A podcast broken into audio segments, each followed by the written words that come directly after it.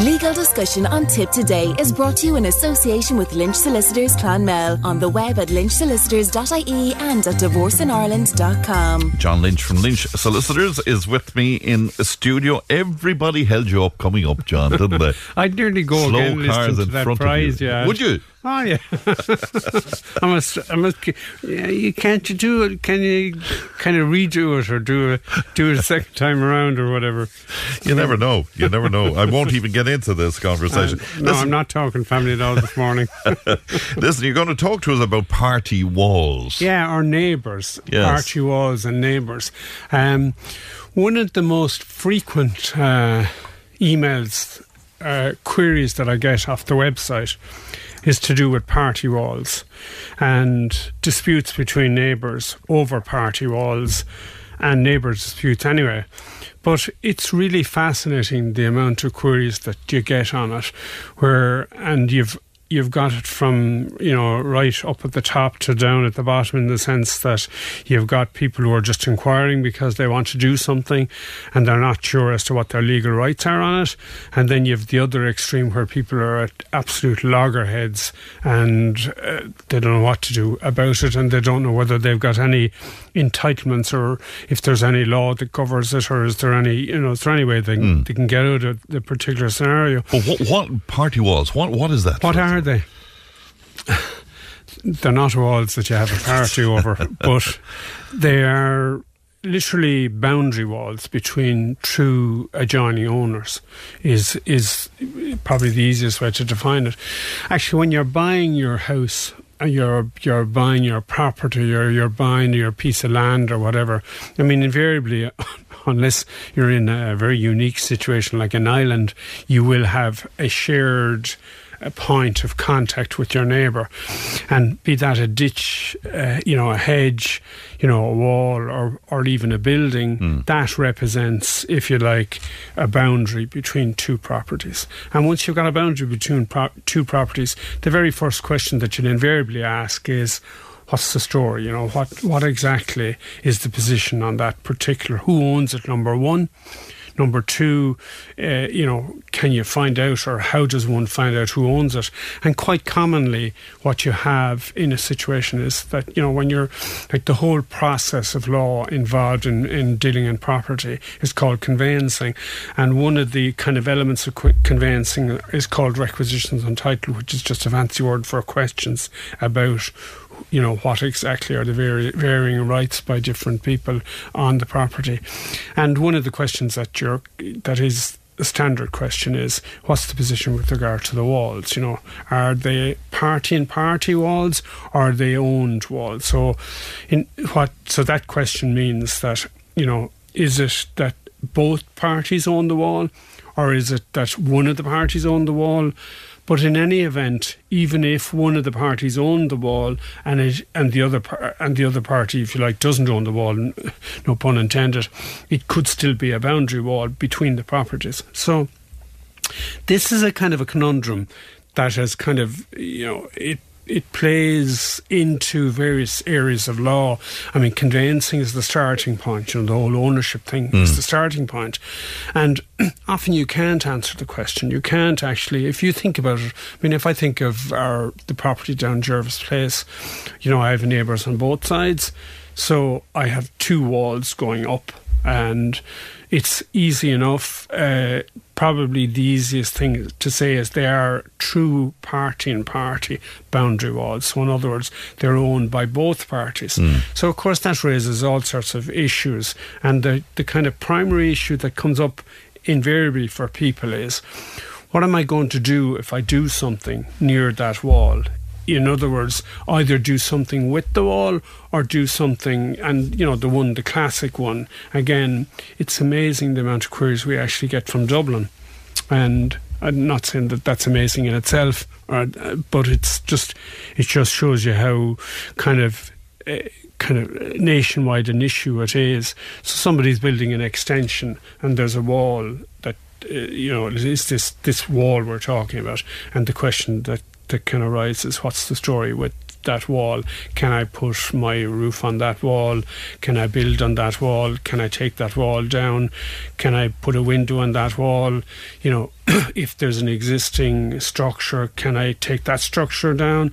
What happens in that type of scenario? Now, until the 2009 Act, and you know the way we love saying things like the 2009 Act, but there was a piece of legislation in 2009 which was the Conveyancing Reform Act, I'll call it. But anyway, it was a Land Act. It, to deal with property rights, and that introduced a very useful mechanism within the Irish legal system, and that introduced what we call a works order or a mechanism to get a works order. And effectively, what that says is, or what the legislation says, as in from 2009, it says that where you have a party structure, uh, where you're dealing with the party structure, if there's an issue that arises on that party structure. And you need to do something as as in carry out works. In those circumstances if you can't get the agreement of your neighbour i.e. the other landowner or the other party to the mix in those circumstances you can actually go into your local district court to apply for what we call a works order.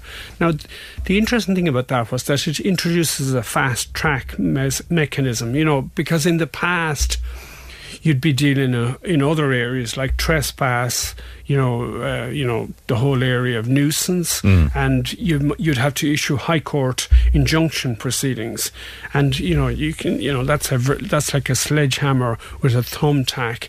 You're effectively going into the high court looking for an order restraining from somebody from doing something, or and or you're looking for an order to do something. To do something. So yeah. effectively, an injunction has two sides to it. You know, either prevention or getting authorization mm. to do something. So that was the mechanism that was available to you. So what happens now is that if there's something that you need to do, and I'll, I'll drill it down now in a second, but in general terms, if there's something that you need to do to your property that impacts on what is a boundary property or a boundary structure or what they call a party structure.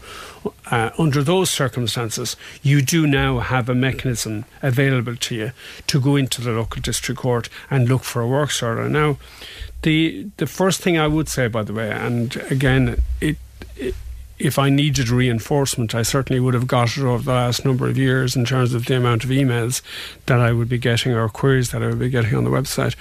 Is that the problem sometimes can be quite easily resolved by simply talking to your neighbour. Mm. And sometimes, you know, on, on the extremes of it, you can't. And on the extremes of it, and thankfully in very small cases, small number of cases, relatively speaking, you do get into a works order scenario.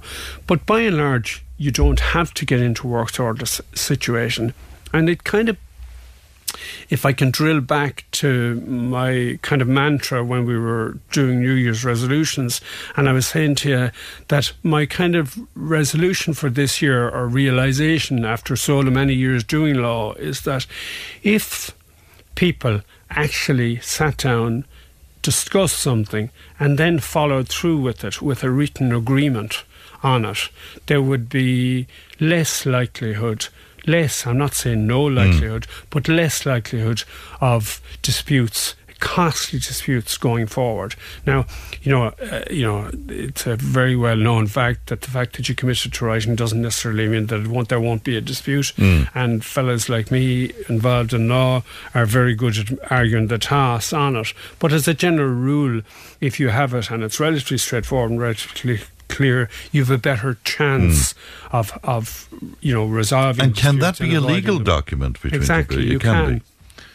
Well, actually, I, I, mean, I got an email there from uh, not an email, yes, an email, but uh, uh, an inquiry, an online inquiry on our website from somebody. And he sent me, he, he said, talking to his neighbour, and uh, he wants to do something with his extension, and they have an extension, etc. And he attached the maps showing the layouts, the drawings, etc., etc.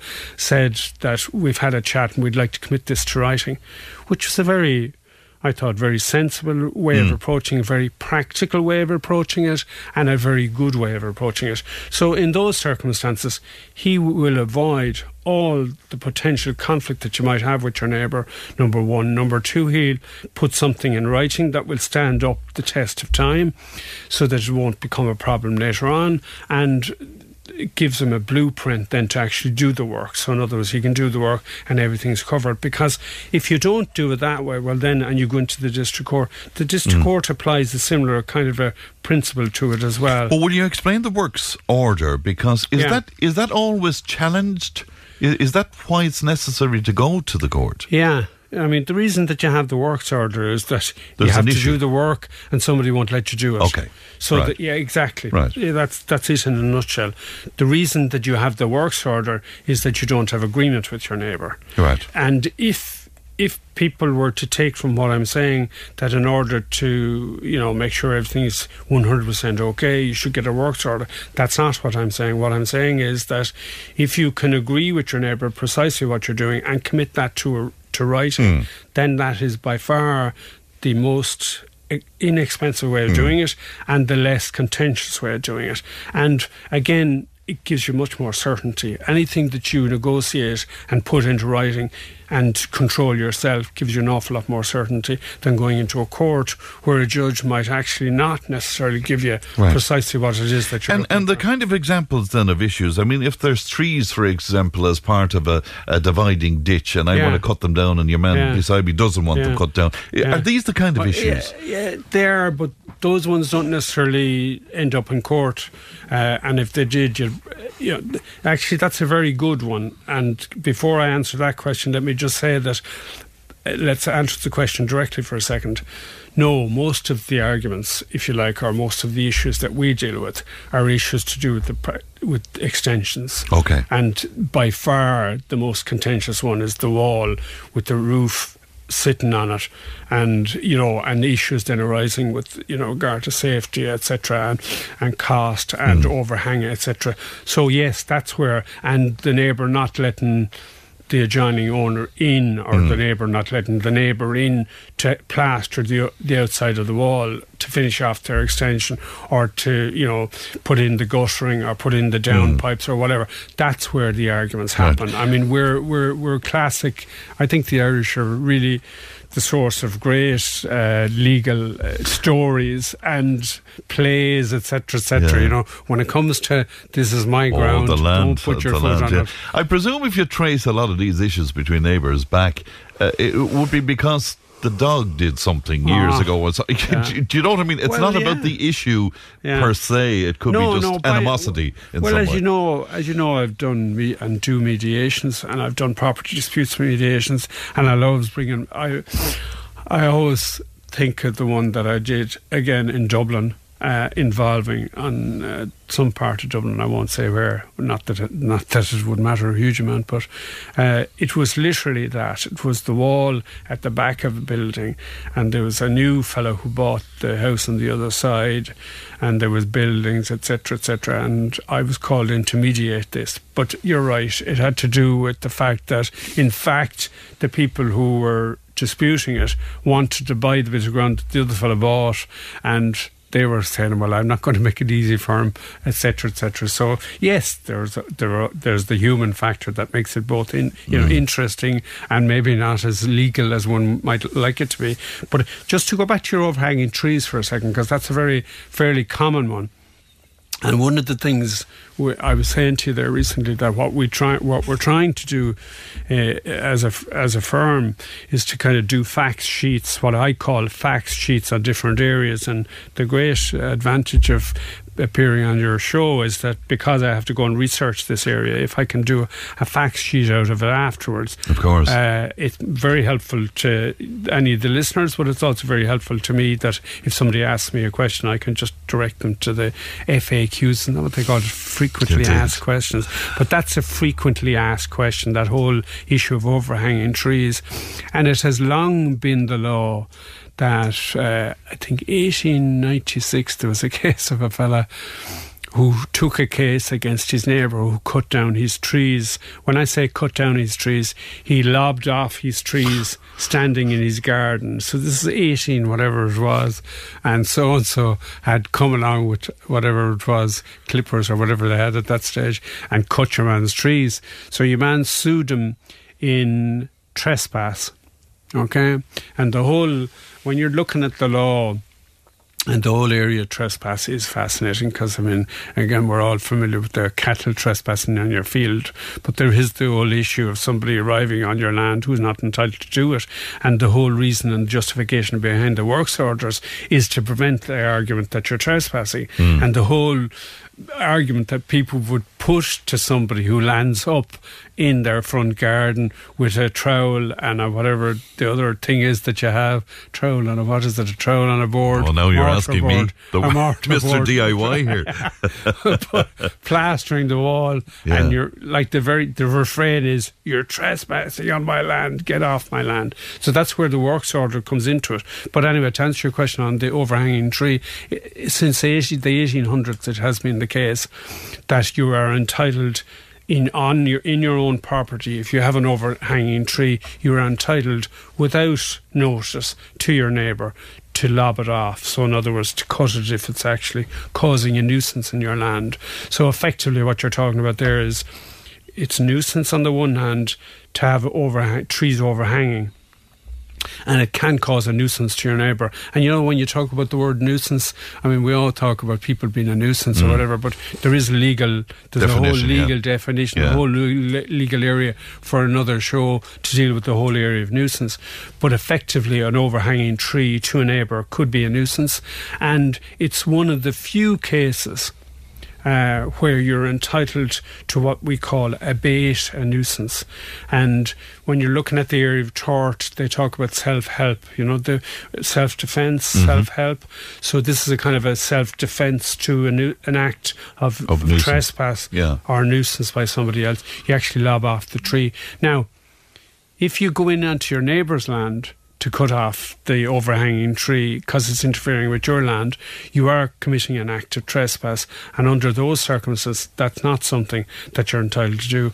But if you were in a situation, or and there is one other exception, is that if there's an emergency situation, you don't, you can do a self, an act of self help there as well. Like if you had a falling tree or something falling onto your land mm. and it fell into your front garden and was causing a hazard, that's an emergency situation. Does the whole business of public liability come into this then in some way as well? Well, yeah. I mean, the interesting one, or, or the case that comes to mind with that and that whole area, of because and it came in on overhanging trees was a case uh, oh, quite a number of years ago now where somebody was driving along a main road and a, an overhanging tree fell on top of the car, damaged the car, and caused them personal injuries, and they took an action against the landowner, and the it was O'Hanlon was the judge.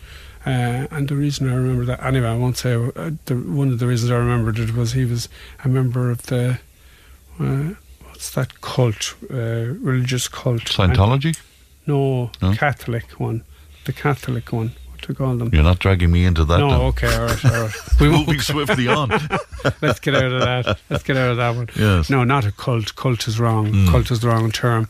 But anyway, the he held it. He said that the principle of, of law when you're dealing with tort and negligence applies. In other words, that a, that a landowner has an obligation as a prudent landowner to do things that are, if it don't cause hazard to other users of other land, i.e., somebody driving a car along the way, which causes all sorts of issues for a landowner and puts a liability on landowners to ensure that they're you know that they keep their land mm. safe. Now, there there are obligations. Our local authorities are very conscious of those obligations and are constantly putting it upon landowners to ensure that they keep the hedges.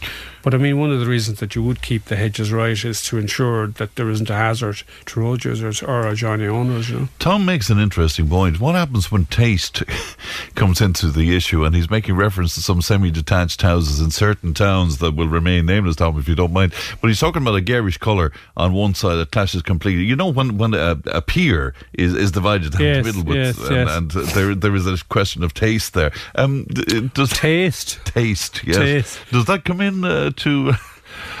I, w- I would I would hazard a guess that uh, it's not something uh, uh, that would necessarily uh, feature in a legal case. Let's put it that way.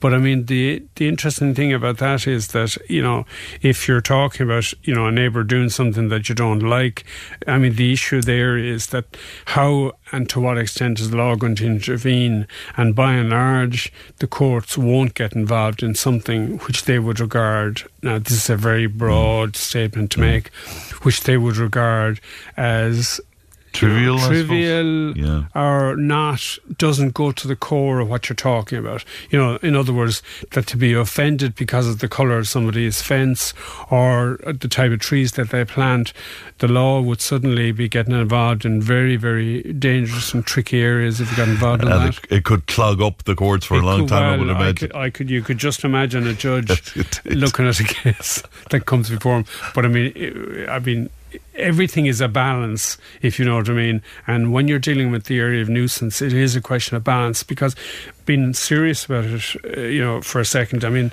the reality of it is when you're looking at uh, the whole area of nuisance, you're talking about the court saying that there is a balance between what you're entitled to do and where is the line between what you're entitled to do you know in the context of your own entitlements and how it's going to interfere with your I'm neighbour. intrigued about the this works order intrigues me uh, because, for instance, it can give you permission to trespass on somebody's land. it can get, give you the permission to to gain access to somebody's lands to carry out works Right. Yeah, Uh, where where you're dealing with the party structure, and by the way, that's not an unrestricted right. So, in other words, what I mean by that is, you have an obligation. So the court could look for. Okay, so on the one hand, the court will authorise you to do, to enter on lands that aren't your own, which, as you say, technically is an act of trespass. But on the other side, the court will usually look for an indemnity or look for security from you. So, in other words, they'll want you to indemnify your neighbour Insurance wise. Is that it? cost wise Oh, for okay. any damage done to your neighbour's property. So you'll be ordered to make good any damage you do to the neighbour in the course of doing the works. So let's go, say you're going in to plaster your man's gable end or your wall, if you know what I mean. Hmm. Uh, under those circumstances, if you cause damage to that person's land, you must reinstate the land and put it back in the condition that it was. If you cause inconvenience to your neighbour, and for example, if you were doing carrying out works to such an extent that it caused an inconvenience that they had to relocate temporarily, you'd have to cover the cost of that. If you were, if they which would be a very sensible way of approaching it. If they would, um, sorry, if they retain, let's say, an architect, an engineer, or somebody which they would be entitled to do, mm-hmm. you'd have to cover the cost of that. All right.